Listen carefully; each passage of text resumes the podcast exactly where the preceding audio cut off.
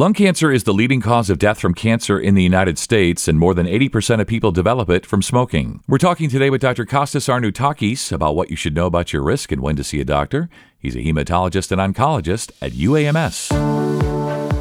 This is Health Talk, the podcast from the University of Arkansas for Medical Sciences. I'm Scott Webb. So, Doctor, thanks so much for joining me today. We know that lung cancer is the leading cause of death from cancer in the United States, and more than 80% of people develop it from smoking.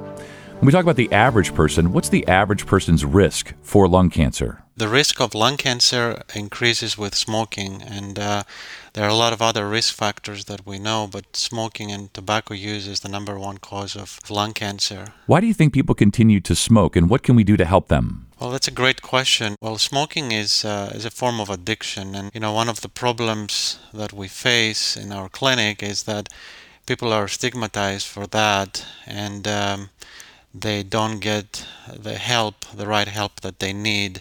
There's a lot of advertisements that promoted, as you know, uh, smoking in the past, and that was kind of the cultural norm in many ways. So these kinds of things are difficult to get rid of, and uh, a good number of uh, adult people in um, in the United States uh, smoke. It's about 15 to 16 percent of adults in the United States that still smoke. I didn't realize it was that high. And when we talk about ways to quit smoking, what are some of the suggestions that you have? There are many available resources uh, to quit smoking nowadays. I think the first step is to talk to your healthcare provider, uh, and especially if you uh, think that they are kind of familiar with um, the modern approaches of um, smoking cessation, I think it's very important to um, you know give it a try. There are many things that people can do. The most important thing is to be part of a team that is specialized and experienced with smoking cessation. A lot of people sometimes try to quit smoking by themselves and and that's something that can happen. And there are many stories of people who quit smoking by themselves but uh, the the chances um, are that um, they can quit better and they have a, a less risk of relapse uh, if they do that in the proper way. And that is usually a lot of times the combination of uh, pharmacotherapy uh, such as uh, nicotine replacement therapy along with behavior therapy. Um, there are many interesting things that uh, people who are specialized in smoking cessation that can do with motivational interviewing and other techniques because the important thing is not only to quit smoking but to uh, remains uh, tobacco free for the rest of your life. Yeah, I think that's the real trick, right? For a lot of people, is uh, a lot of people can quit initially, but it's remaining, as you say, tobacco free. And doctor, what are your thoughts about Chantix and other nicotine replacements like e-cigarettes? I think Chantix is one of the uh, ways to uh, start the journey to uh, quit smoking. This is part of our guidelines as the first line pharmacotherapy along with uh, sometimes nicotine replacement therapy, which usually it's suggested to be in a combined way with uh, nicotine replacement therapy such as a nicotine patch, along with a short-acting nicotine replacement therapy like a gum, something like that. You know, e-cigarettes, it's a very hot topic and a lot of people uh, talk about it, and a lot of people are studying that. There's there's a lot of emerging data about electronic cigarettes, uh, but uh, still um, the guidelines do not support the use of electronic cigarettes as a way to uh, to quit smoking, uh, despite the kind of the anecdotal and limited evidence that we have right now. so from my side. Um, electronic cigarettes is not highly recommended at this point, but um, you know, uh, the combination of pharmacotherapy and behavioral therapy, I still emphasize the importance of of having um, be connected in the right team, which continues to help you in that journey of uh, quitting smoking.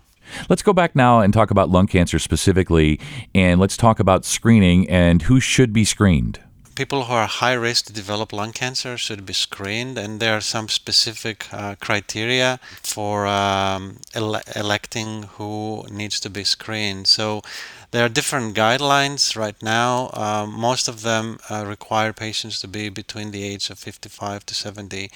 Uh, 7 or 74, depending on the guidelines.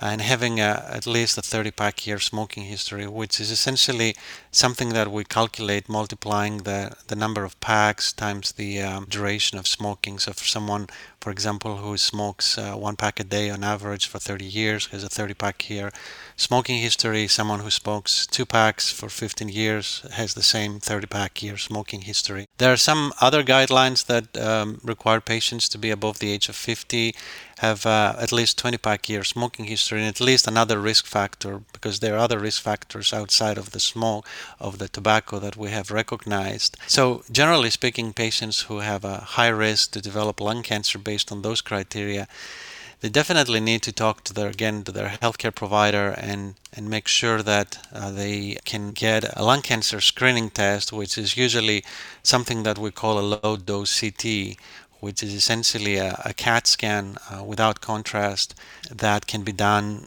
very quickly, literally within a minute, and that can show if there has uh, a nodule, a mass, or something else that needs further workup. Are there any risks related to the screening itself? Yeah, that's a good question. So uh, there are, I would say, three potential risks. One is that um, the scans nowadays are very sensitive, so they can always uh, pick up something that is not cancer. That sometimes needs to be worked up, sometimes may require a biopsy. And um, so then you have the risk of, of a biopsy that it's performed in something that it's found to be benign. And that is why it's, it's also important to have this type of workup and screening in, in places where they're experienced with uh, lung cancer screening. So it's not just the scan itself, but it's uh, also the multidisciplinary approach um, of uh, working up something that you recognize to be suspicious. For example, in our group, uh, we have um, a radiologist who has a special interest in lung cancer screening, interventional pulmonologist, and pulmonologist who can identify if something needs to be worked up further and um, surgeons and medical oncologists and a group in general who can determine if someone needs a biopsy or not and if they don't what type of workup they will need down the road because something that is very small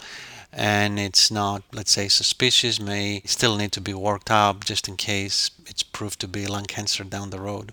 And though it does seem like the benefits outweigh the risks, as you say, there are some possible risks that people need to factor in that the team needs to think about. Right. And of course, another thing uh, is, and we don't know yet in the long run, the role of radiation that patients get from many scans down the road that that's there's always a risk. And of course the financial toxicity in some ways because um, they can add to the healthcare cost in some ways however many studies have shown that actually um, lung cancer screening is cost effective if you take into account the fact that many patients who um, if they don't have screening, they may diagnose with um, lung cancer that requires, you know, treatment. That the treatment itself can also be expensive. So the cost effectiveness of lung cancer screening uh, is probably uh, recognized lately as, as, as being cost effective. And I think that's something to take that into account as well. Yeah, definitely. And I want to throw you a little bit of a curveball here and just ask you and see if you know uh, what thoughts you have on this or what the data supports. When we talk about COVID 19, are smokers uh, at any higher risk for contracting COVID 19? Or if they do, are they at any higher risk for having a more severe case of COVID 19? Well, I'm not a, a COVID expert by no means, uh, but the smokers and is, is the smokers are recognized as a risk group for developing COVID infection, and if they do, uh, they have a, a, more severe case of COVID um, than someone who is a, a never smoker or non smoker. That's kind of recognized um, from the data that we know, at least uh, the recent data that we know. You know, Doctor, uh, so great having you on today and a lot of great information as we get close to wrapping up here.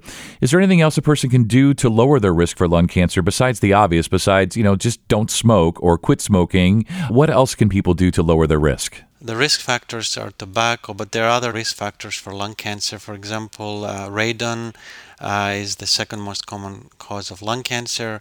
We know that it's not about the active tobacco use only, but it's also the secondhand smoking. Uh, so it's important not to smoke, but it's also important to be surrounded by people who don't smoke uh, and to encourage policies that um, allow uh, smoke free environments. And there are still some environments where people still smoke in um, places where they can, because secondhand smoking is also important as, as active smoking is. Um, so I think that those things are important. So, anything else as we wrap up here today? Anything else you want to tell people? The goal is preventing and, and identifying cancer in an early stage. Um, you know, if, if you develop lung cancer, still there's a, a plethora of new novel treatments that um, we have right now. Uh, one of them, for example, is something called immunotherapy. Uh, so there's a lot of progress and success over the last uh, 10 years in, in the treatment of lung cancer as well.